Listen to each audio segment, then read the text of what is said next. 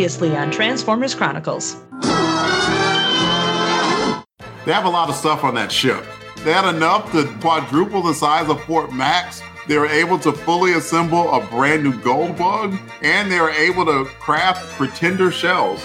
That is a very resourceful ship that Nebulons and the Transformers have. I'm telling you, getting Optimus Prime back into a body is going to be no big thing. Super easy, barely an inconvenience. I know what the first panel of the next issue is. Is it Optimus Prime in a new body? Haven't even put in it on I know panel. What next issue's previously on Transformers is going to be.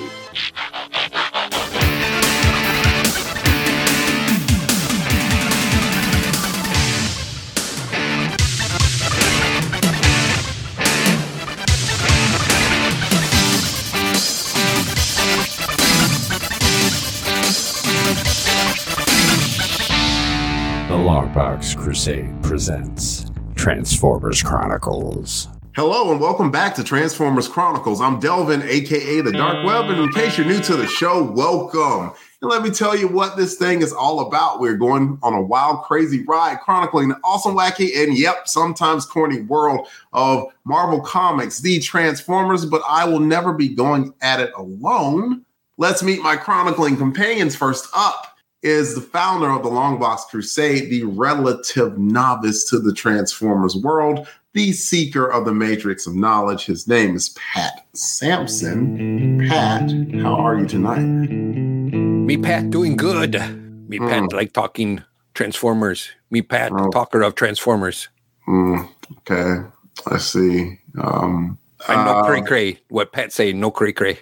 It it sounds somewhat cray-cray, and I'm going to have to add this to the Pat personality pile. Um, you know, it's Patlock. I'm Patlock. Oh, now it's Patlock. There was Pat before. Yep. There, there, there's no more Pat. Okay, like it's getting hard to keep up. You're you're matching my nickname number almost. Mm-hmm. I'm trying to. We keep this going, Patlock. Okay, all right. I prom I promise everybody. Uh, that we would have this one relatively uh, quickly done, you know, because like we're all sleepy and old tonight. Uh, so we will move on. and now, I did, not not just you, John, and you, Maggie. we, I, I gave a collect. It was a royal we. It was not just a you two thing. That, Patlock, no sleepy, except Patlock. Patlock is not sleepy, uh, but. We will now move on to the lesser half of Married Watching Cartoons and any M W C-related content. I- instead of our Transformers expert, he would like to now be known as the Transformers librarian because he is also a librarian in real life in addition to the Transformer knowledge that he lays every episode. His name is Jonathan Schaefer-Hames. John, welcome to the show. Hello, Delvin. Uh, many people that know me would assume that I would be swapping out the Transformers expert for librarian, be, uh, you know, in a desire to not come across as pretentious. But this is, in fact, not true. A librarian is an upgrade from an expert because librarians know everything. So you guys are in for all kinds of nonsense from this point out. I don't know if I mentioned this last time, but Uh, this was, growing up, my favorite issue of the entire series. Ooh. Ooh. So, very exciting to see. Will I still think that? Do I not? Um, is it somewhere in the middle? Mm-hmm. All of these questions will be answered later, presumably. Will be answered later, but uh, before I switch to the greater half of mm-hmm. Married Watching Cartoons, and I've got to come up with more M W C stuff just for the humor purposes of it. But not not this time. We're we're kind of in a hurry. But, John, you, have to, you have to let us know something about the library or something that a librarian could impart upon us, the listening audience, that we might not know otherwise.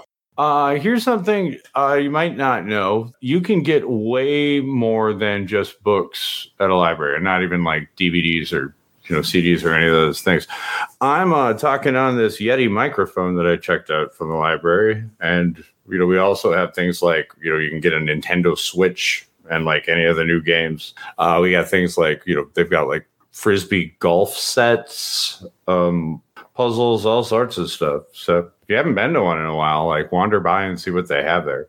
That's me. I'm people. I have not been to one, uh, to a public library uh, at all.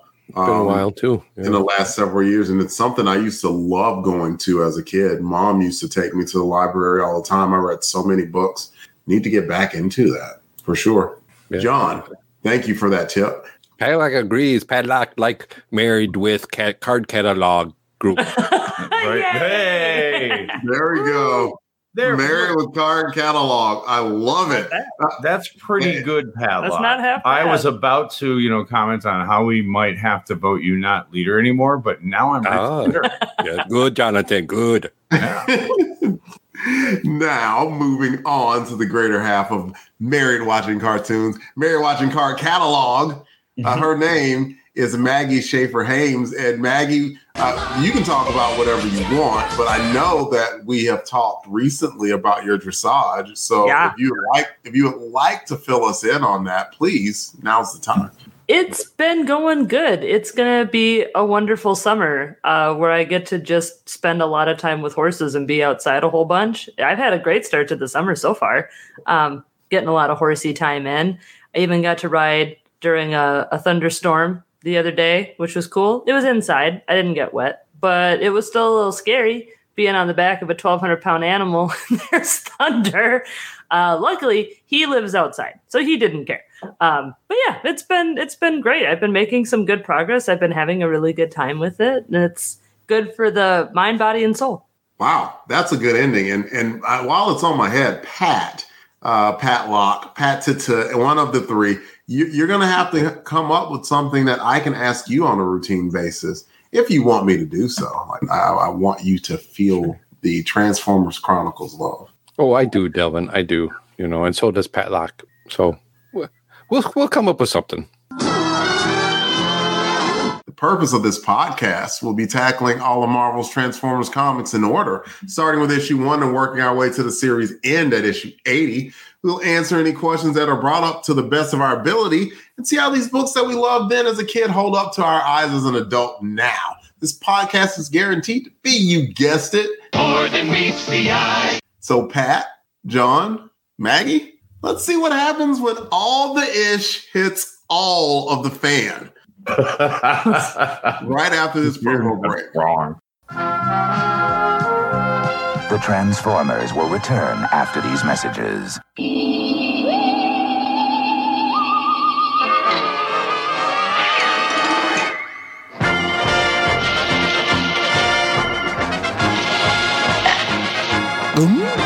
We got it all together for a brand new show. The L B C crew is here and so away we go. While the L B C crew is running from a spooky ghost, Christatos is doing what he does the most. Hey, come on, get involved till the mystery is solved. Hang around with the L B C crew.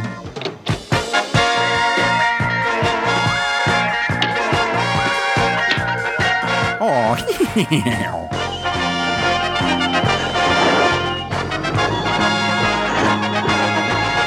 Hey, come on, get involved till the mystery is solved. Hang around with the L B C crew. That's the podcast, L B C crew. We now return to the Transformers. Welcome back. The issue we'll be covering today is Transformers issue forty-one, and here is John with his ready-made cover description. I'm going to tell a quick story about it. Looking at this cover again unlocks this memory completely because my family was visiting Lake City, Minnesota, and my grandma and grandpa, my dad, or my my dad's parents. We would we were there for several days, and they had incredibly little to do uh, for anybody of our age, and didn't have cable, and so we were incredibly bored of sitting around. So they finally uh, gave us like ten bucks and like sent us downtown. And I walked into uh, a drugstore and just turned right to my right. And there's a spinner rack of comics, and staring me in the face is this thing. And I just immediately grabbed it, walked up and bought it, and had them put it in a bag with a receipt. What, and then went on shopping because I just wanted to make sure that there was no chance that anyone else was going to grab this thing. This has a whole bunch of uh, robots on it. Uh, you know, the standards of it, you've got Fortress Max, um, the Transformers, and More Than Meets the Eye. Both the background of Fortress Max and the Transformers logo itself is in a really, really slick orange, and then there's a red trim on it. It's very striking and very much uh, offsets the color scheme of the the stuff we see below. And what we see below is basically a whole bunch of Decepticons coming from the left, smacking into a whole bunch of Autobots coming from the right. I mean, just a few here. We got, I can see Ramjet, there's Swoop, we got Ratbat over there, uh, Laserbeak, uh, Dirge, Uh, Thrust, Slipstream, uh, Jetfire, Cosmos is uh, flying above Fortress Maximus and Grimlock. And uh, there's a couple of the new Pretender people we met who I've already forgot who they are. Goldbug is standing standing there. There's other Dinobots. I mean, there's a huge battle royal going down. My money is, of course, on Cosmos. I did not mention this is taking place on the moon. Um, in front of, and you can see the Earth in the sky and an incredibly great, uh, just green, uh, kind of Milky Way comic book space sort of scene. And that's what we got going on here. I, uh, I like this cover a wee bit. How about let's, you guys? Let, let's we not forget, uh, about Cosmos. Uh, he kills and he kills. And he kills. that's, that's what he does. We can ask Pat though. Pat, what do you think about this cover? Well, like Jonathan, this really struck me as well, too. Caught my eye when I opened it and, and saw the cover. I was like, wow, there's a lot of Autobots on here. I think, and I wanted to know, I wanted to go back on the, you know, flip it over. Is like, is this a dual page one? But unfortunately, it's not. So I was kind of got like, oh, man, a little more dis- a little disappointed in it, but still just the little artwork that's done. The nice thing is, is too, is there's not a lot of too bad of color fading on it, mm-hmm. where they would just color one guy full color or something. But it, what they color is, it makes sense to do for these Autobots and the Decepticons. So it really makes it pop, and just that starry Milky Way, as John mentioned, just that whole background is really nice. Just so much going on in here that you could sit and stare and try to name them all, but I can't.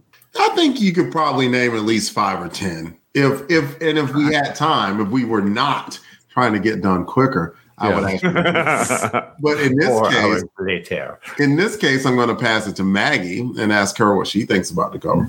Well, when John showed me the cover today, my initial reaction was to say, "Wow, that's a very cool cover." And it is. It's a very cool cover. And in fact, I only just realized that there are two flying uh, Transformers up behind the Transformers logo. I didn't yeah. even see those two before.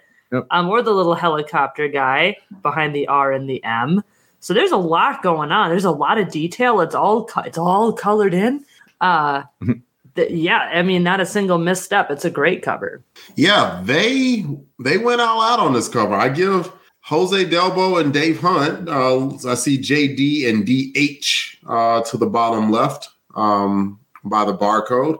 They went out on this one, and it is it's cool because if there were room, or if they wanted to put room, you know, they could have put something like Showdown or something like that. Yeah. But do, do you really need to no. see that? No. no I think it tells itself. Yeah.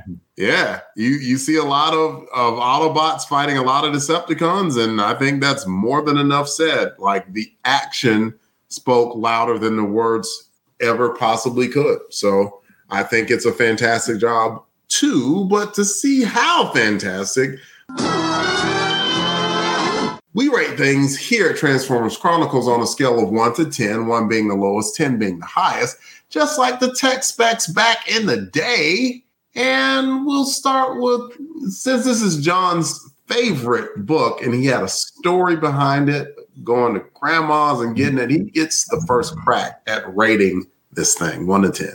This is one easy ten for me. I, I will uh, tag on what both uh, Pat and Maggie were saying about it and really give, I'm going to make sure that I give uh, credit to the color on the colorist on this one.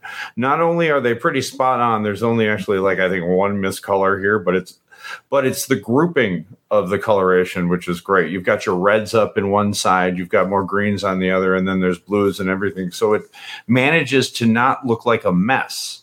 And And the green in the background actually manages to offset everything. So you really, it does, there's nothing going on in this that really distracts you from anything that's going on in this. I make this point right now because inside I have a lot of things to say about the colorist. So I want everyone to know that I will give credit where credit is due.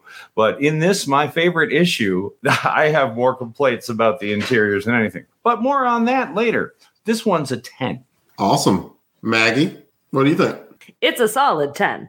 Uh, like I said, there's not a single misstep. I don't, I, and I don't know enough to know what the miscoloring is, so I'm not going to hold that against it at all. That one. Okay, sweet. Big orange car. Um, it's a great cover. I love it, and it got me excited to read the issue. So, yeah, yeah, easily a ten. Pat? I'm going to, I'll say a ten, but with some hesitancy, um, with that, I wanted it to be a front and back cover. Just sure. Just screams it should be that. And so if I got to nitpick it, that's what I'm going to do. Mm-hmm. But it uh, it deserves it. You know, Jose Delbo, we've been seeing that this guy can draw, and he can draw Transformers very well. So that's what I think is what keeps this at a ten, is his detail that was put into this. I think I have to agree with, with the group here. Like a part of me, and, and I'm I'm, sim, I'm closest to Pat. Like I I could give this a nine and be okay with it, but it is a great cover. And what was attempted here was ambitious, and it was fun. It's one of those where if you know anything about the Transformers, you might want to look and say, man, how many Transformers can I name that were clearly drawn on this? Just a single one splash page, and you can, I mean, and that's clear and distinct, you know. Man, they even threw a Constructicon in there. They threw Insecticons. They got Blaster. You got Hound. You got um, Tracks, for Pete's sake, on the cover. Like, just Blue Streak. Oh, my God. See, like, I, I keep I keep running and seeing different characters like that I haven't seen before. So it's it is an absolute who's who of a cover, and, and it's very fun. So that's cool. Now here is Pat with the credits for the issue. Well, thank you, Delvin. We'll be covering Transformers issue number forty-one. Its on-sale date was February twenty-third of nineteen eighty-eight. Its cover date was June nineteen eighty-eight. Cover price is just one dollar. Story goes to Bob Budiansky. Pencils go to Jose Delbo. Inker is Danny Bulinati. Colors, Nelson Yomtov. Letters, Bill Oakley. Editor, Don Daly. And cover credits, I go to Jose Delbo. And this is all thanks to Mike's Amazing World and t f wiki dot net. Back to you, Delvin. Thank you, Pat. Let's get right to the synopsis. And sorry, Maggie, it has to be done in a world transformed where things are not what they seem. It is a world of the Transformers. More than meets the eye. Okay. You know, the sad thing is, Delvin, is that every time we record, the way that we have it set up, I'm not on camera, which I'm perfectly comfortable with, but that means that you don't get to see the little dance that I do every time you do that. I, I, I, I feel the happiness radiated. There's never been a time you're like, oh. We have, we have fun, fun here. We, we have, have a, we have a good time here. We have a great time. This is us laughing. Me Grimlock laugh. Me Patlock laugh like ha ha ha. Me Grimlock makes solid transformation to comic relief at three quarters of the way through Rift, where he never leaves. I think we should make Pat do the entire episode as Patlock. Patlock. And then I'm like, you know, I'm like, Wait, I'm like Pat, me Grimlock. I'm just a dinosaur. I do not know your lawfulness ways. Oh, wait, that's Matlock. Frozen game. That's Matlock. It's Grimlock meets Matlock. Grimlock, the lawyer, the country lawyer. Oh, okay. All right, y'all. I'll get us back on the track. The title of this issue was Totaled. What happened to Buster? What happened to Blaster? What happened to Daisy? She's the teddy bear, remember? Will we find out what happened to them in this issue? Yes. Okay, not Daisy, but I'm going to be honest with y'all. I don't care what happened to the dang teddy bear, but yes, we get resolution. Let's start at the beginning. It was a lot. The Fort Max-led Autobot contingency tried to resurrect Optimus Prime, but didn't have the resources because they have been overextended with making the Pretender bots resurrecting Goldbug, and repairing Fortress Maximus about twenty-seven thousand three hundred twenty-eight times. That led them to seek out the Ark, which made sense because they are both in Earth outer space, which Goldbug ain't too happy about because he left Grimlock's Autobot contingency because Grimlock Cray Cray, t-shirt available by searching Longbox Crusade on t public dot com. But Fort Max does meet Grimlock, and things go south quickly due to Grimlock's insecurities about leadership and anger due to finding out about Goldbug's defection to Team Fort Max that leads to an agreement for Grimlock and Blaster, serving as an avatar for Fort Max, to fight to the death for the leadership of the Autobots. That is an incredible sentence to write. Go back and listen to that one again, folks. Guess who finds out about this whole thing? Well, Decepticons. You're seeing how all this comes together, right? All of the Ark Autobots and most of the Fort Max Autobots converge on a crater on the moon, of which Blaster and Grimlock begin their fight to the death. This fight causes them to be thrown far from the original group of combined Autobots, which is of course when the Decepticons ambush all of the Autobots. Lots happens here, but let's leave it at that. And when you know it, Blaster and Grimlock eventually realize a bigger battle is taking place, and the two of them combined are enough to propel the Decepticon advance into a retreat. With Buster Witwicky still a captive, by the way. But during the moments of the big battle when all look lost, Fortress Maximus orders Goldbug and the skeleton crew left aboard his ship to take off for the one place Fort Max knows has the technology to resurrect the one true leader of the Autobots, which is Optimus Prime, Nebulos. Very nice, Delvin. That was, that was a... first-rate summary. I commend you. Your best I'm, summary yet. Thank you very much. Everybody, let's talk about the book on Transformers Chronicles. You know how we do it. Goods, bads, everything in between. Just a big old discussion. We're going to start with John. John, what, what do you want to talk about? All right. I'm going to fold a good in with a bad, and that's just the artwork on this. Uh, first with the goods on this, um, Jose Delbo came to work in this issue. I mean, I think it was something like one hundred sixty separate characters he has to wow. draw on here. Wow. Which he does distinctly and does not skimp on in any place that you could notice. He manages to throw in a lot of iconic ones, um, doing cool things. He throws in a ton that we haven't seen in months and months. We got Pro- Sunstreaker, for God's sake, we haven't seen since issue ten. We get Brawn in there just in time to get blown up by Swindle. Uh, Soundwave's taking out people. I mean, it's just a joy. It's all of your toys. It's amazing. And which brings me to the bad on this. And I know I harp on this a lot, but in this case, I think it really, really qualifies, and it's very, it's egregious to me. In this one, a lot of the shade of the shading things really, really get in the way of the storytelling. And I can understand there were a lot of things of robots th- to have to color in on this. But on the other hand, Jose, as we said, did not skimp in any way, went above and beyond in all the things. And in an issue like this, where it's pretty much guaranteed, unless your favorite Autobot is Skylinks, um, that your favorite is in this one. But in a lot of cases, you wouldn't know because it's in the background, um, coming off of the ship, and all you can see is Fortress Maximus and Goldbug, and then a bunch of gray robots. And in some of the cases, like the uh, splash page, which would be an iconic poster-worthy fight where uh, Omega Supreme is in the background shooting forward. You can see uh, it's content page twenty. It's it's uh, the showdown between my man Cosmos and uh, Razor Claw transforming at him. There is so much going on in here, and it's just wasted because the overwhelming majority of them are just colored uh, gray-blue. And now, did that ruin this for me? Well, you wait till you see what I rate it, but I, spoiler alert, not really.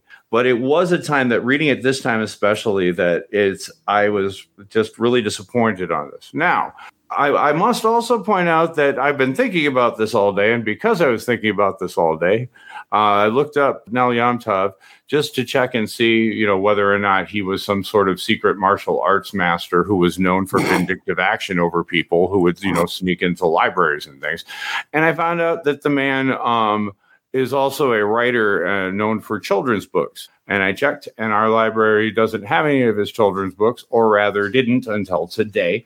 And now uh, we're ordering two of them for him. So he gets royalties for that. So I actually, by my actions today, I'm providing him with money to, to make up karmically for this, because I do feel bad. I couldn't color these things in with crayons and stay within the lines on this. Basically, from now on, anytime it does that, I'll just say, see my rant on issue forty-two or forty-one. I do get what you're saying, um, in that it's possible that uh, Nell just said, you know what, Mm-mm. these aren't even the primary robots in this picture, so I'm just going to go ahead and uh, take a little bit of a shortcut, gray them out, because they're not as important anyway. I do like your take on saying, just it's kind of uh, something that we say here on the network a lot of times about everything is someone's favorite. That's what you're talking about here. Like every, there's some Transformer in the background that someone may have just lit up if they had they gotten that extra color treatment. So I got what you're saying. Uh, let's go to Pat. Pat, you can riff off of that or go off in any direction you please, sir. I'll take a little bit of that action that's going on here, and this is a really this is some good hot bot on bot action that's going on here. You know, there's a lot of fighting. I wasn't expecting. I was like, whoa. There's a lot of action between the Autobots and Decepticons that's happening. And the drawing, like John mentioned, is they're detailed. They're just not colored. But to me, I, I don't think it bothered my eye that much at all, because I think what the artists and the colorists were doing were probably, you know, making sure they were spotlighting what they wanted to in those panels. Mm-hmm. And plus, with all that to be done, they probably had a deadline they had to get to. So um, it's like, hey, if you can draw them detailed nice, we'll just kind of color them in and people can pick to as you want. And any good kid, what they would normally do is go ahead and take their crayons out or their markers and go back in and color that in personally for what they wanted to do. So, you know, I would do that with my comics just to make sure I could feel like I was a part of it. I could just hear people shrieking. You know? no, yeah! no, I wouldn't do that. I was about to say, if you did that, I was like, that's something that I could see as a kid maybe doing. But like me as an adult, like, Mm-mm, no. no. Yeah. no. Well, you know, you could, you probably could. You could see a kid. You know, you've gotten stuff where they're, uh, you know, old back issues that have somewhat of the address filled out, or you know, even like when they had the ads mm-hmm. and you could color them in and things like that. So that, that makes it kind of timely and. You know, it warned in that somebody was actually loving that comic book for what it is. Mm-hmm. But man, just the action in this. Oh yeah, man, it, it. I was unprepared for it. And, you know, the cover shows you kind of what's happening, but I didn't think it was really going to happen. And, right. And it was. I mean, before we even got to the conflict between the Autobots and the Decepticons, which was plenty of conflict, there was also conflict, conflict yeah, yeah, with Autobots versus Autobots, of where it's like, man, some of this is contentious. Like it was about a year ago or so that Goldbug and Blaster both decided, mm, yeah, we don't like this uh, uh, this Grimlock thing. I think we're going to strike out on our own. And so finally, Goldbug has to come back face to face with that, and he was not too excited about it at all. Uh, right. and, well, that, that's one conflict.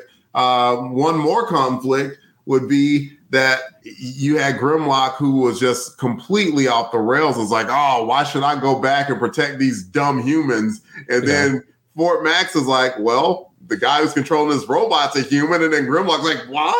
What? You gotta be cray cray. Only right. I'm that cray cray. So, so that was that was conflict, and then Grimlock had his own insecurities. Like uh, there, there can't be another Autobot faction. I'm I'm the Autobot leader. Meaning, I have not gotten to Maggie yet. Uh, Maggie, um, I could talk for a while because this was a great book. But what what do you have to say about it? Uh, I think this the first thing I want to share is this is the first time that I, I read through the issue. And then when I was done, I immediately went back to the first page and read it through all, again. And actually, the, the second time reading through, it was smoother. It was like my eyes already kind of knew where to go. And I caught things that I hadn't caught the first time through it. And I was like, I should do this every time. Why didn't I do this all the time? Uh, mm-hmm.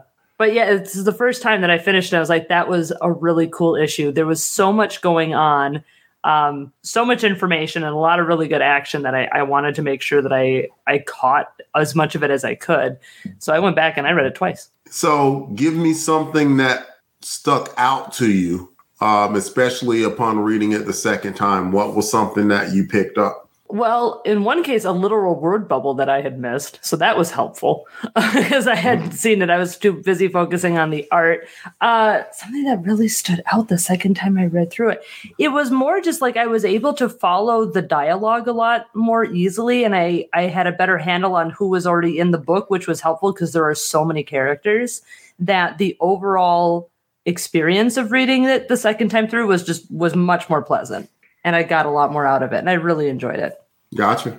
Uh, round two, John, you're up. Isn't it a little odd that the Autobots still have this law on the books? It's like, you know, you hear about our blue laws, and it's just like, oh, you need a permit to take a bath in Boston because they never took that law.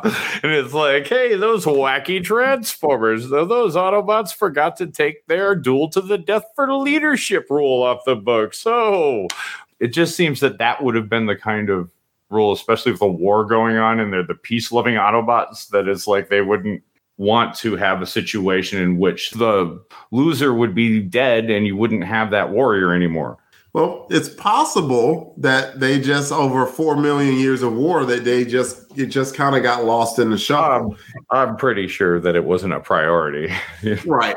What I liked about the rule is it seems like it would be something that Grimlock and the Dinobots absolutely right. would remember was a rule. Yeah, that's true. And like, because they were the only ones that were like truly happy about this event going on.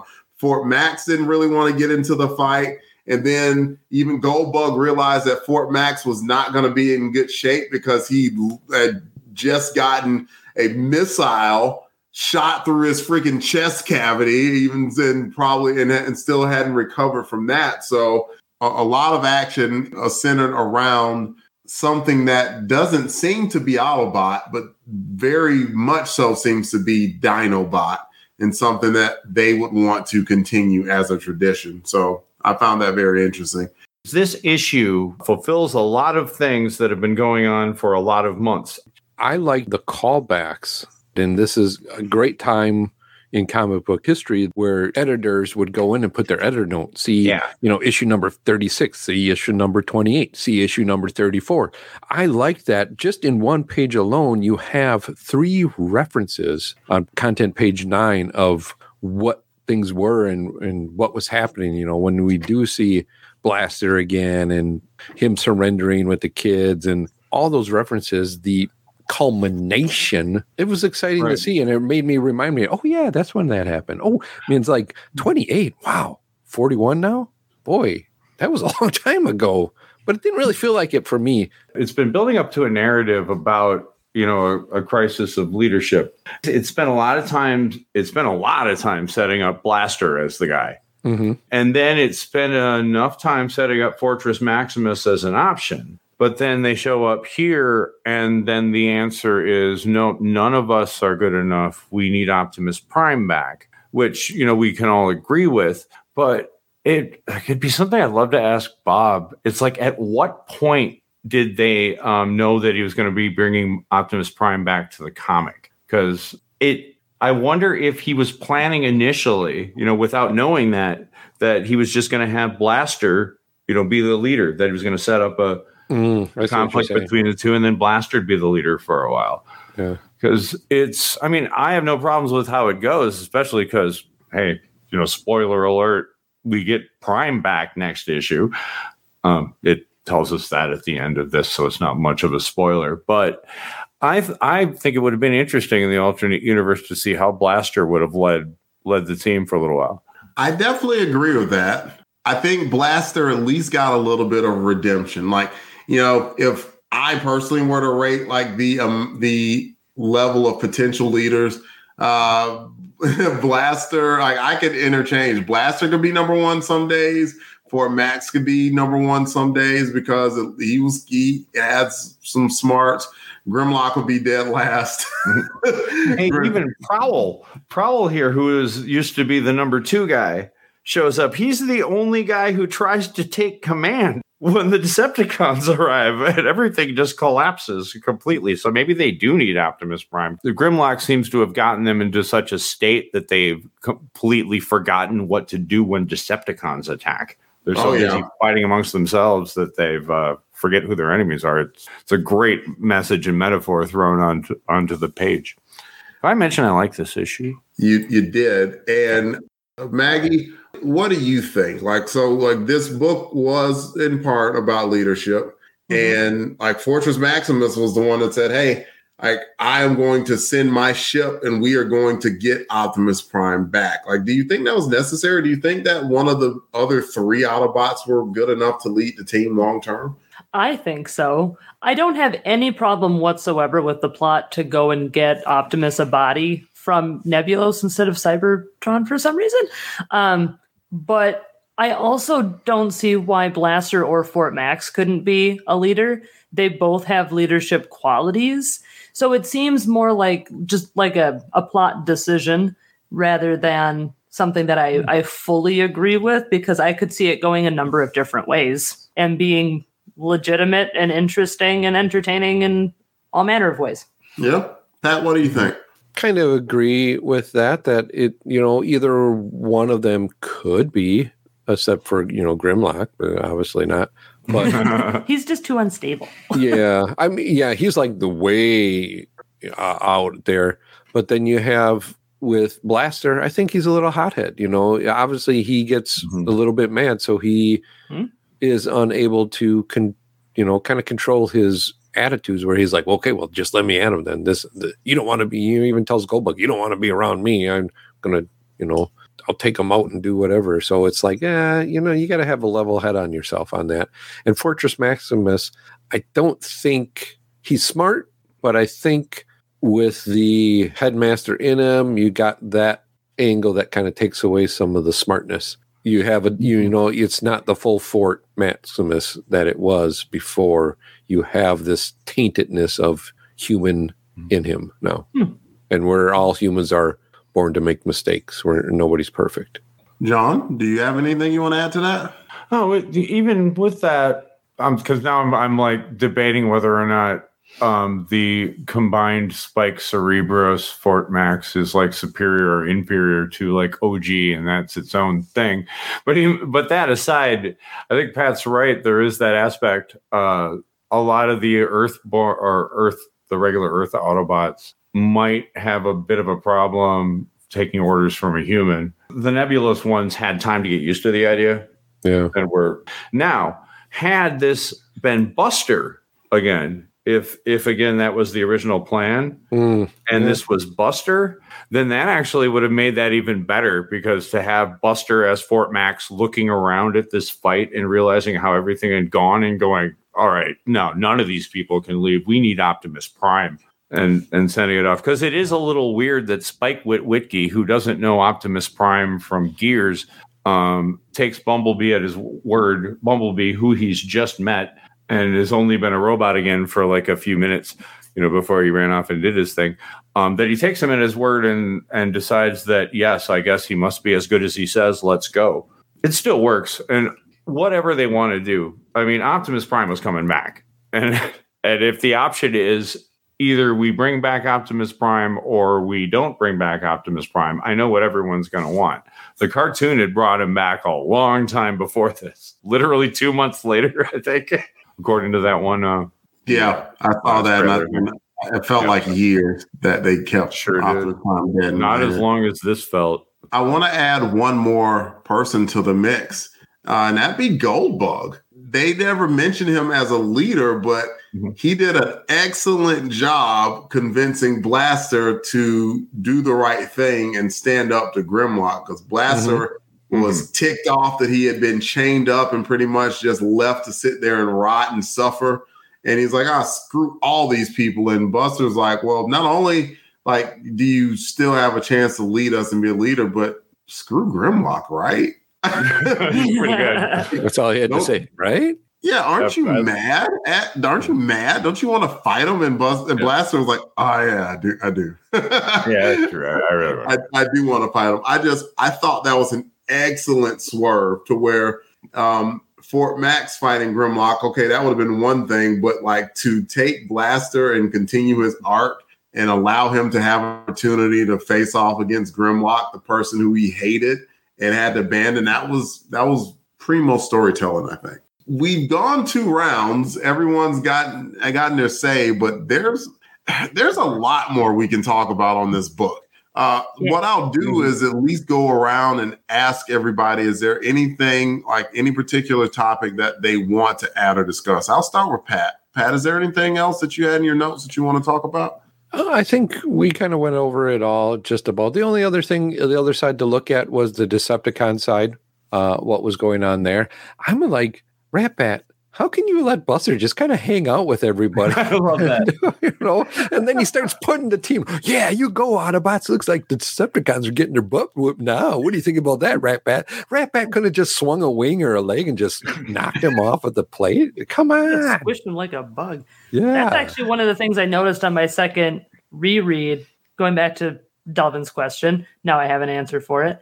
Uh, was in that scene with Ratbat, he picks him up and then drops him in the background, uh-huh. and you can see him fall right on his butt. Yeah. I thought that was kind of right. Funny. Oh, behind Soundwave when he's just yeah. kind of lounging in the chair. I love that. He's being sassy, and Ratbat's like, "No, don't yeah. be sassy." But I he do doesn't do it again when he's when they're watching the battle. It's like, come yeah. on, just knock him again. You know, put him in his place. He he did. Uh, like Buster was getting a little bit lippy, uh, being uh, a we gotta say he's a prisoner of war, basically, because that's what he is. Uh, but at, at least he hasn't gone Stockholm syndrome. He knows exactly which side it is that he's rooting for, and he's rooting for uh, the good guys. He's rooting for the Autobots for sure. Um, it's worth mentioning at least, and I, I'm I might mention this. I don't know more than M C I, less than M C I. You got to admit, Ratbat had a fantastic plan here. It's like, look, we yeah. got all the Autobots here, and they don't know we're coming, so uh-huh. want to do some Decepticon stuff? and, and they we did. Got this I brand mean, new flying island with a tentacle. Yep, got had, had the flying island, had a mm-hmm. boatload of the Decepticons ready to attack, and they did something that's very uh, that's worth mentioning at mm-hmm. least. If you noticed, they oh, took advantage of a completely empty arc, carved it open, and they got back a lot of Decepticon brethren that, yeah. if, if you remember, a lot of those were lost back in issue nineteen. One of the names that they highlighted was Starscream. Yeah. Well, there he is. Hook's picking him right up and putting him into uh, Long Haul's uh, thing there. Also Frenzy. I got to say, I felt like that was kind of a missed opportunity. They could have just labeled the boxes like pr- Decepticon prisoner number one, Decepticon prisoner number two. And then as readers, you wouldn't have known which Decepticons were going to be coming back. And it could have been more of a surprise. Oh, they're all, they're getting all of them. Yeah, see, but I didn't know that. Well, it would have been, been like, kind of, you know, well, everything starts blowing up, and Ratbat makes everyone come back to the island ship that's exploding. Uh, maybe they didn't get everybody because they ran well, out of time. I'm just saying. That's true, but that's on Ratchet. You know, he's that organized. He's got to write the names. You know, in human. So you know, he's like, okay, this one. Yeah. And they, they did hint at least that um, another uh, editor's note, defeated and captured by the Autobots in Transformers nineteen. So mm-hmm. somebody wanted to go look, they could at least look. Yeah. And, That's and a good callback. Yeah. It was a great callback. It was a great callback for sure. Mm-hmm. Um, John and or Maggie, do y'all have anything else burning that you wish to discuss? Yes. I just wanted to really quickly highlight my favorite part of the book, which was the fight between Blaster and Grimlock, mm-hmm. because it starts with Goldbug doing an, a not so very heroic kind of thing and telling Blaster, don't do it for the Autobots, do it for yourself. Get revenge on Grimlock. And Blaster's like, yeah, all right. But then the fight throughout the entire thing, Grimlock is constantly mispronouncing Fort Max's name. Hilariously. It is so- I don't know why that's so funny. I it loved shouldn't it be every single time. Fruit and, Loop multiplex. And then, yeah, yeah, and then it ends with "Okie dokie, Blaster." And I just think that's the whole arc that Grimlock goes through and the lesson that he learns in that fight. And then it ends with "Okie dokie, Blaster." I just friggin' loved it. That's kind of funny. I was gonna mention that too in the midst. And I also this fight is amazing. It's it's everything you want from a two good guys fight and have to team up at the end to. to beat the bad guys, because man, the power of friendship charges these two up so yeah. that the presence of two new Autobots right. are able to turn the tide, because Grimlock kills all of the Stunticons. He just kills them. Menasor is dead now. Whoa. He's just killing these things. But Menasor is dead now. Nah, but before that, um, everybody has wanted to see Blaster stick it to uh, Grimlock for months, and mm-hmm. they delivered mm-hmm. in a pretty great way. Yeah. I mean, with an explanation that what he was shooting was his Electro Scrambler. Every time he right uses the... it, he has to say its yep. name. I think it's part of the... Maybe it's got a command word. The, it reminded me of Transformers in the, the movie in a way, in that in the beginning of Transformers the movie, Grimlock and the rest of the Dinobots, you know, take on Devastator and fight him toe-to-toe. And, and then about halfway through, Grimlock, apparently he must have got hit on the head really, really hard during that one, because after that, he is just um, even more of a moron than he's ever been, and everything is all comic relief. And that's where he stayed. He was never really a, like uh, depicted as a huge threat anymore. He was just the goofy person. That has happened here. It's just suddenly during the midst of the fight, he decides, oh, okay, me comic relief now. And I love their team up and how they're able to take that, take that out with the Electro Scrambler can't get through, but Grimlock's some apparently magical, awesome sword can. Mm-hmm. We've never seen it be this badass before, but here it is. And it's an Negro sword, I believe it's called. Negro so, sword, that's... Is yeah. that how it's pronounced? I thought it was Enerjo. Yeah, I know. I've heard Negro before, but never made the connection between that word and the word that I always pronounced as Enerjo my entire life until today. Yeah, it might be Ener, Ener, Enerjo. I don't I know. Right. So, you know what? Maybe Herbert Fung. He, he, he will know. He would know. Either either way, cool energy sword. And yes, uh, I did enjoy that fight too. Uh, Pat, if you wanted to talk about the fight too. Oh, yeah, it, I agree with you guys too. It was a good fight to see that all happening. And then and just to see the buddy turn around. Hey, we're buddies now. Let's go. We're going to see a few more degrees of Grimlock over the course of Transformers Chronicles. Grimlock's story is far from over. Uh, and I like that they sort of, he, he sort of realized that, yep, okay, I have not been a good leader. Like, I'm powerful, I, but I've mm-hmm. not been a good leader at all. Um, and I thought Blaster, like, who's kind of a hothead, kind of like, look, like we both like destroying Decepticons more than we like destroying each other. Let's get back to what we what we're good at. I I appreciated that resolution.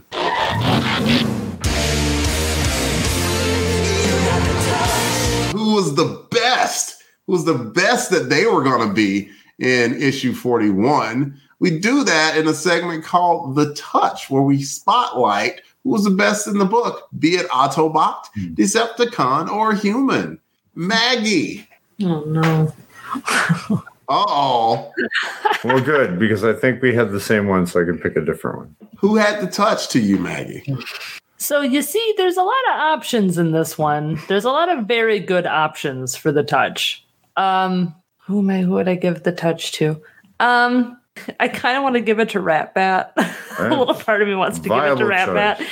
Only purely because throughout that battle, his thing is like, this is going to go down as a great day in like the annals of Decepticon fuel accounting, which was so true to his character that it. I burst out laughing the first time I read it. I thought that was great. Uh, I mean, and, and he's foiled in the end, obviously, and his his flying squid-shaped island spaceship is blowing up around him and falling down around his ears, and he he just does that the role of like the bad guy who's super confident in his plan, and then it all completely goes pear-shaped, and he didn't see it coming even a little tiny bit. He, it was uh, so good. He's learning what it's like to be a Decepticon leader now. Yeah, you know, no, you but... wanted to be in charge. This is what happens all the time. So it's a all little bit time. of an oddball choice. I'll admit it, but just because there are so many good choices for the touch, there is a lot of good character moments in the book. Uh, that one with Ratbat was one I hadn't mentioned before, so I'll go with Ratbat. Maggie, I'm with you. I would. I think. I think Ratbat had the he stood out the most.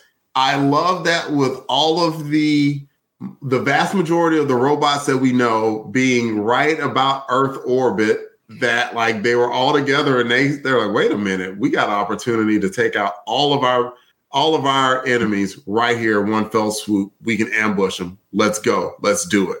Yeah. I, I applaud that. I thought that was excellent strategy, excellent action. Like uh, that first ambush took out a quarter of the Autobots. They even mentioned oh, that. So yeah, it was so efficient. So I I, I think Ratbat lived up to his purpose. Pat, who had the touch to you? I think Ratbat's a good choice as well, too, but I'll go with combining the three would-be leaders, Grimlock, um, Fort Max, and Blaster, Blaster, all at the end, just coming up and going, you know what, that was the right choice to do.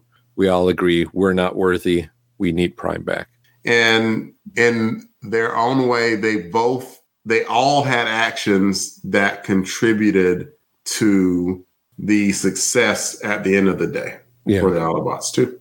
John, who had the touch to you? Oh, I am going to give it to uh, Goldbug, actually. Okay. Just for uh, managing to carry around that that floppy disk between his giant robotic fingers for the entire issue without it getting cracked or destroyed at any capacity. I don't know if he realized how fragile the thing was. Let's hope he does. Let's hope so he does. Otherwise, it's going to be a very short issue, number forty-two. That and other things, as Delvin um, indicated earlier, he also was instrumental in. Uh, it, yeah, but it's Grimlock. You've been wanting to punch that guy. That's a good point, Goldbug. I do want to punch him. And to Delvin's point earlier, when he was talking about the uh, leadership qualities of Bumblebee Goldbug. If anyone's interested in that, I would direct you over to um, the sister show, The Rod Pod, where um, it deals with a un- united uh, Autobots and Decepticons with Bumblebee trying to lead them. Mild spoiler alert, it doesn't go very well for the poor bug. But so check that out. Wherever you found this podcast, you'll find that one too by looking a little bit harder. Please do that. And uh, that's not a segue, by the way, but I'm... I'm terribly using it anyway. And if we've talked about the touch, someone had to be out of touch, not the Rod Pod. We talked about the character that was the worst in the book and should get their name mispronounced seven hundred thirteen times. In the segment called Less Than Meets the Eye, uh, I'll go first. Why not? Ooh, Less Than Meets the Eye in the book? Right, right. Hmm. Yeah, I don't hard. think anyone disappointed, like oh, not over the top disappointed to where I was just like, ooh, no, that was just terrible. I thought Ratbat did a fantastic job. I thought all the Decepticons uh, were uh, integral in their part. Like Grimlock redeemed himself in the book. I actually don't have a choice for Less Than Meets the Eye. Not like I, I can't Fair. think of a great one. Um, But I can pass it around and see what uh, you all think. Pat, what do you think? For, uh, I see what you're going to, so I'm just going to choose Buster for being less than me. Uh, just because, just the stupidity of going, you know. Good point. Just being stupid is like, you know, the, the, you're next to Ratbat. He's going to do something to you. But then, you know, you could also give it to Ratbat on the other opposite end of that to go, why didn't you hit him and just knock him off? Tell him to shut up. Yeah, I mean, uh, Grimlock had no problem doing that with Grimlock. Ratchet, which was yeah. also hilarious. Ratchet was like, "Is that Optimus Prime?" He's here. Shut up, Ratchet. Like, dang, Ratchet got abused. Anyway, less than meets the eye, John. Oh, let's see. Since you didn't pick one, I'll pick two. Sure. All right. Uh, first of all, I got to go with uh, my guy Omega Supreme, who Dude, yet again, you, in a situation I, in which yes. his function applies, he kind of just stands there and narrates what's happening to other Autobots. Jetfire, no. I actually agree. I wish I could do something, but no. I, I agree with that because when, when I saw Omega Supreme, I'm like, oh, he does exist. Like, yeah. where where have you been, you big useless S O B? Hey, he's like, uh, but my um, my less than meets the eye, for reasons which we will all see now that we think about it, is actually going to be Ratbat. Not because he failed his mission. He actually succeeded at a giant part of his mission, which was to rescue the other Decepticons. But the thing is, what I'm giving it to him is for paying much more attention to fuel audit situations than personnel files or um, like uh, maybe p- employee performance reports, because otherwise they wouldn't have picked Starscream so front and center to go. If you have the opportunity to not rescue Starscream, that's hilarious. Uh, You should probably um, not rescue Starscream because, yeah, he's a great, he's a jet, he's fast, but he's not even, he's not anywhere near the only jet anymore. You got like eight jets. I mean, one of them turns into a tank also. Mm-hmm. So you don't even need him. And he's going to betray you at some point. This is not, uh, this is either a prediction or a spoiler alert, but in any case, he is going to betray you. Just don't let Starscream into your world now that you're on top of things. So, Ratbat, it's for you. You had a pretty good day, but there's something you don't know. John, I'm sure that Starscream coming back is not going to have any consequences whatsoever. Megatron has fallen! I, Starscream, am now your leader! Decepticons, follow me! Maggie, who is yeah. less than meets the eye to you? You know, I kind of think I might follow in your footsteps, Delvin, because that was the one that I was really struggling with. Much like there's a lot of really good options for the touch, I was like, I, I couldn't really think of anyone that stood out for less than meets the eye because everyone has either like an arc or they get something to do, except for Omega Supreme. Uh, so it was really hard to, to pick anybody out. I, I felt like who really did disappoint me. There wasn't even a moment when I was reading it and thought that was stupid. Like I didn't even get one of those. So um, I don't, I don't have a choice for less than meets the eye this time. Personally, I think that's fair. Um, I jokingly had thought of Omega Supreme and, and had forgotten about it. And then when John said, I was like, oh, yeah, it, it, it's always Omega Supreme. You big galoot. How come, they, how come you don't do more? Anyway. Oh, oh, nice. There you go. Stars, uh, uh, John, uh, listening audience, is showing a um, toy of Starscream replete with his a crown that he was given.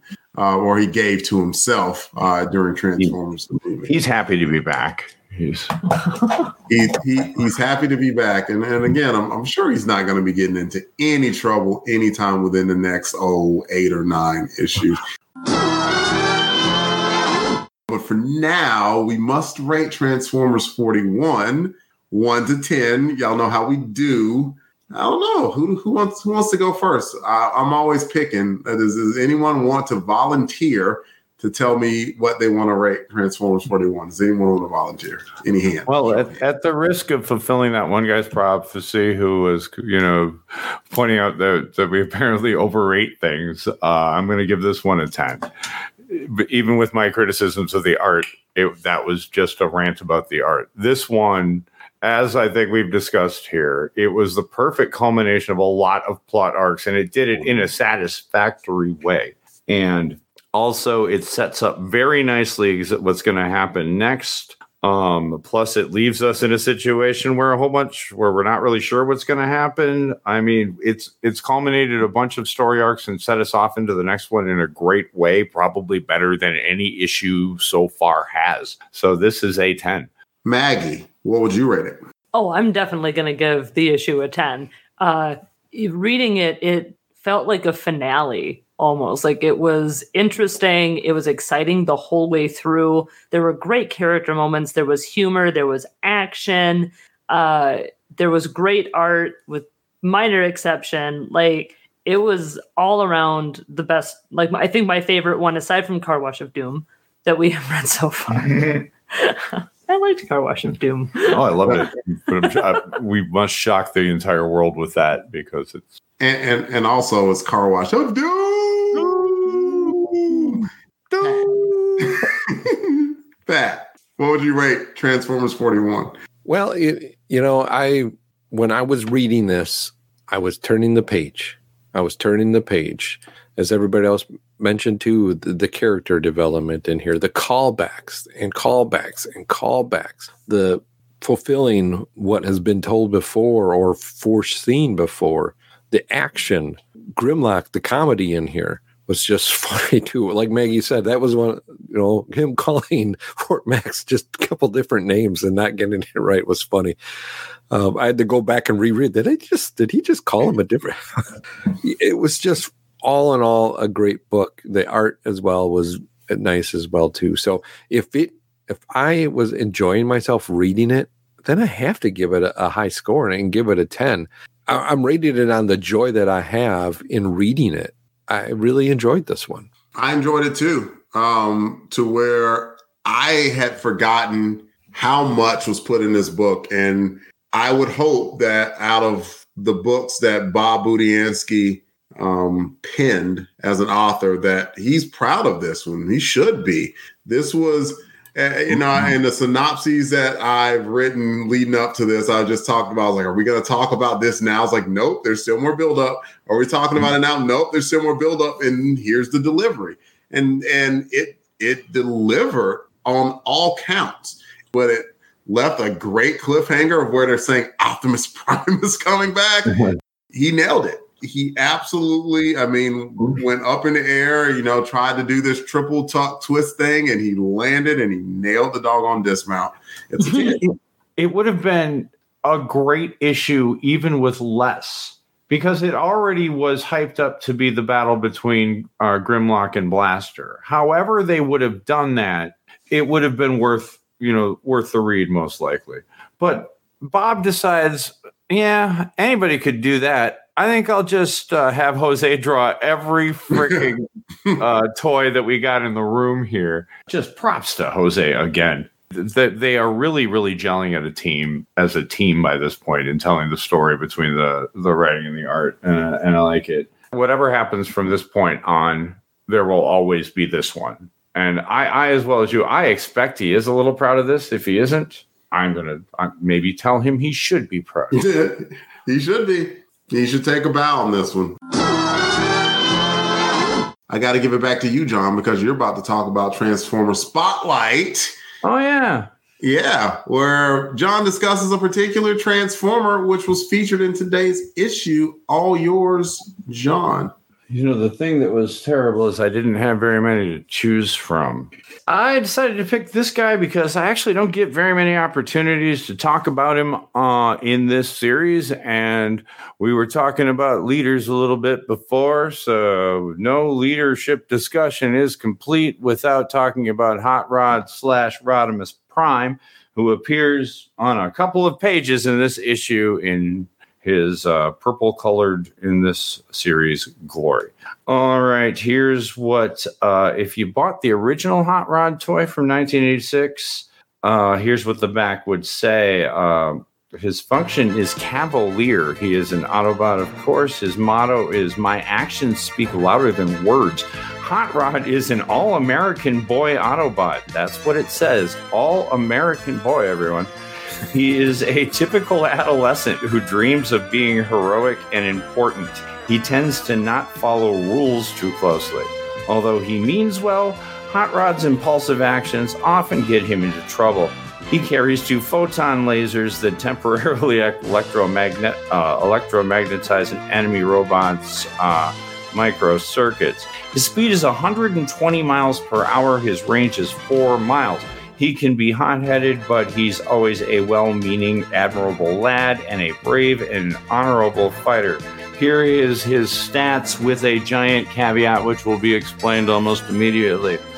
Um, his strength is ten, his intelligence is ten, his speed is nine, his endurance is ten, his rank is ten, his uh, courage is seven, his firepower is ten, and his skill is ten.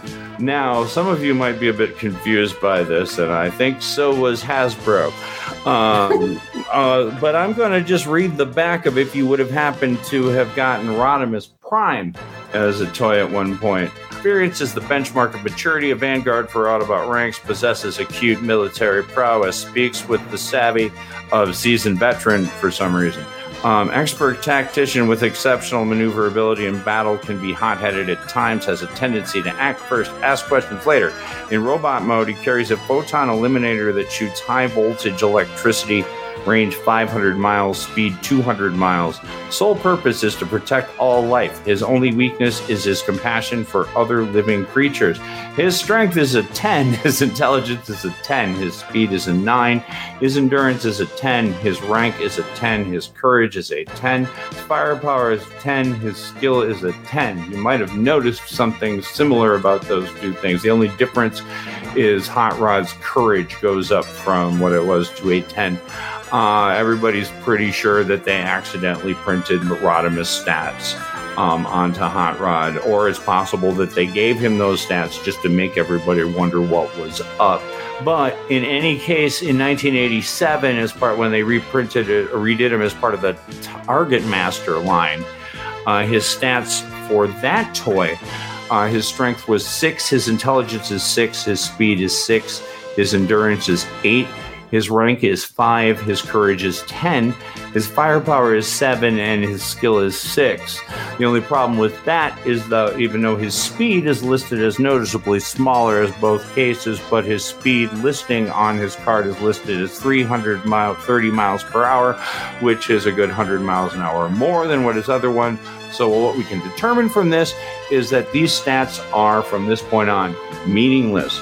So there may be some uh, months where I don't bother to actually come up with the tech spec, you know, strength one to ten and all of this. But as far as these characters go, everybody knows from Rodimus Prime, or Hot Rod Rodimus Prime, in terms of the movie. We don't like, a lot of people don't like him. They blame Hot Rod for for um, Optimus dying. All That's of me. that is, um, that is people. you. Um, I understand, I understand people slash Delvin. The thing is, with Optimus, and especially if you watch the third season of the cartoon, which does not hold up as well as it would, as I wish it had, but there are a few um, notable exceptions where they actually um, put some work into their, usually those were two-part stories. In those alone, you actually get to see a, um, a progression of Rodimus Prime from leader Who, re- who realizes that there's no way in hell he's going to um, uh, match up to the guy who came previously, to guy who realizes, but that's okay. Just in time for Optimus to come back. So, whatever. Um, if you love or hate Rod, um, Hot Rod Rodimus Prime, the I D W Phase two books are for you, in which he leads a troop of Autobots through space, and the guy is about the um, a narcissistic imbecile half the time, who actually, despite that, manages to go through his own character arc and become a actual leader of bots. Anyway, the Hot Rod toy was really cool, way cooler than the Rodimus toy. Had some missiles. The car is slick. Um, there are a ton of uh, remakes of Hot Rod, including some on the, the uh, stands right now. Go get one if you want one. That's Hot Rod, folks. And that is time for a commercial break. The Transformers will return after these messages.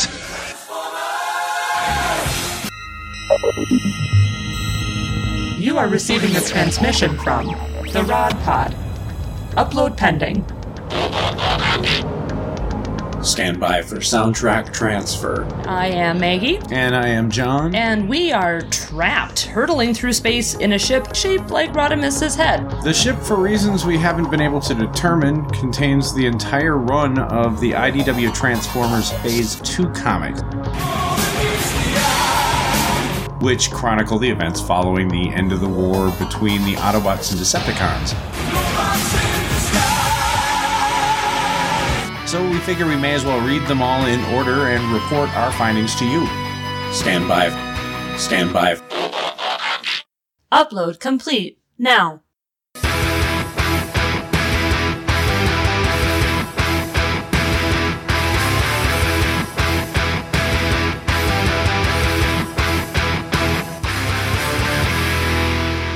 The Rod Pod.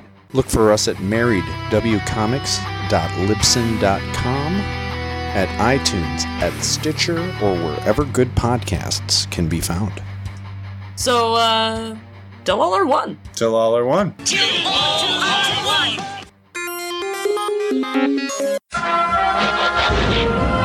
We now return to the Transformers. And that is the show, everyone. Uh, please come back and join us for next episode where we discuss Transformers issue forty-two, where we see the return of Optimus Prime. Hell yes. Yeah. If you'd like to hear more from us, the Longbox Crusade is in a lot of places: Twitter, Facebook, Instagram, Patreon, YouTube. Search Longbox Crusade. You will find us forthwith. Uh, we do a lot of cool stuff on the YouTube channel. We would appreciate your like and your subscription. Uh, there's a voicemail as well, seven oh seven, five three two, five two six nine, seven oh seven, five three two, L box. Pick up the phone. Excellent. Uh, in stereo. And you can also email us at contact at longbox crusade dot com. John and Maggie, why don't you tell us about your podcast and where, if anywhere, you can be found on the internet?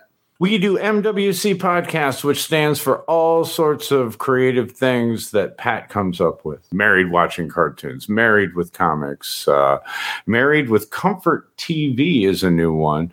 We also do the Rod Pod in terms of uh, uh, Transformers content. We haven't com- figured out a way to M W C that yet, despite Shag wanting to say Megatron wants Cybertron, but that just doesn't fit the aesthetic. Uh, anyway, we do that. Maggie and I do that with uh, John M. Wilson. We cover the I D W Phase two books in order. I bring this up because we're actually going to be starting recording and get some of that content out. So be excited, folks. You can find us on uh, Facebook if you look up uh, M W C Podcasts or the Married with Comics podcast. If you want to get a hold of us directly, we're at married w comics at gmail dot com. Married Watching Cybertron is right there. Yeah, I know. It's right there. So is Married with Cupcakes. I know. That That's what we were thinking of calling it. Mm. Now now I want a cupcake. And so before you get me hungrier, Pat, could you please tell us where you can be found? Well, Delvin, I'm glad you asked. I can be found on the Twitter at Christatos zero one. Delvin, where can you be found? I can be found on Twitter, D E E underscore R A Y one nine seven seven. Instagram, if you care to follow me there, Delvin the Ray. See y'all next time. And remember, freedom is the right of all sentient beings. Till all are one. Till all are one. Till all are one. Till all are one. Till all are one. Till all are one.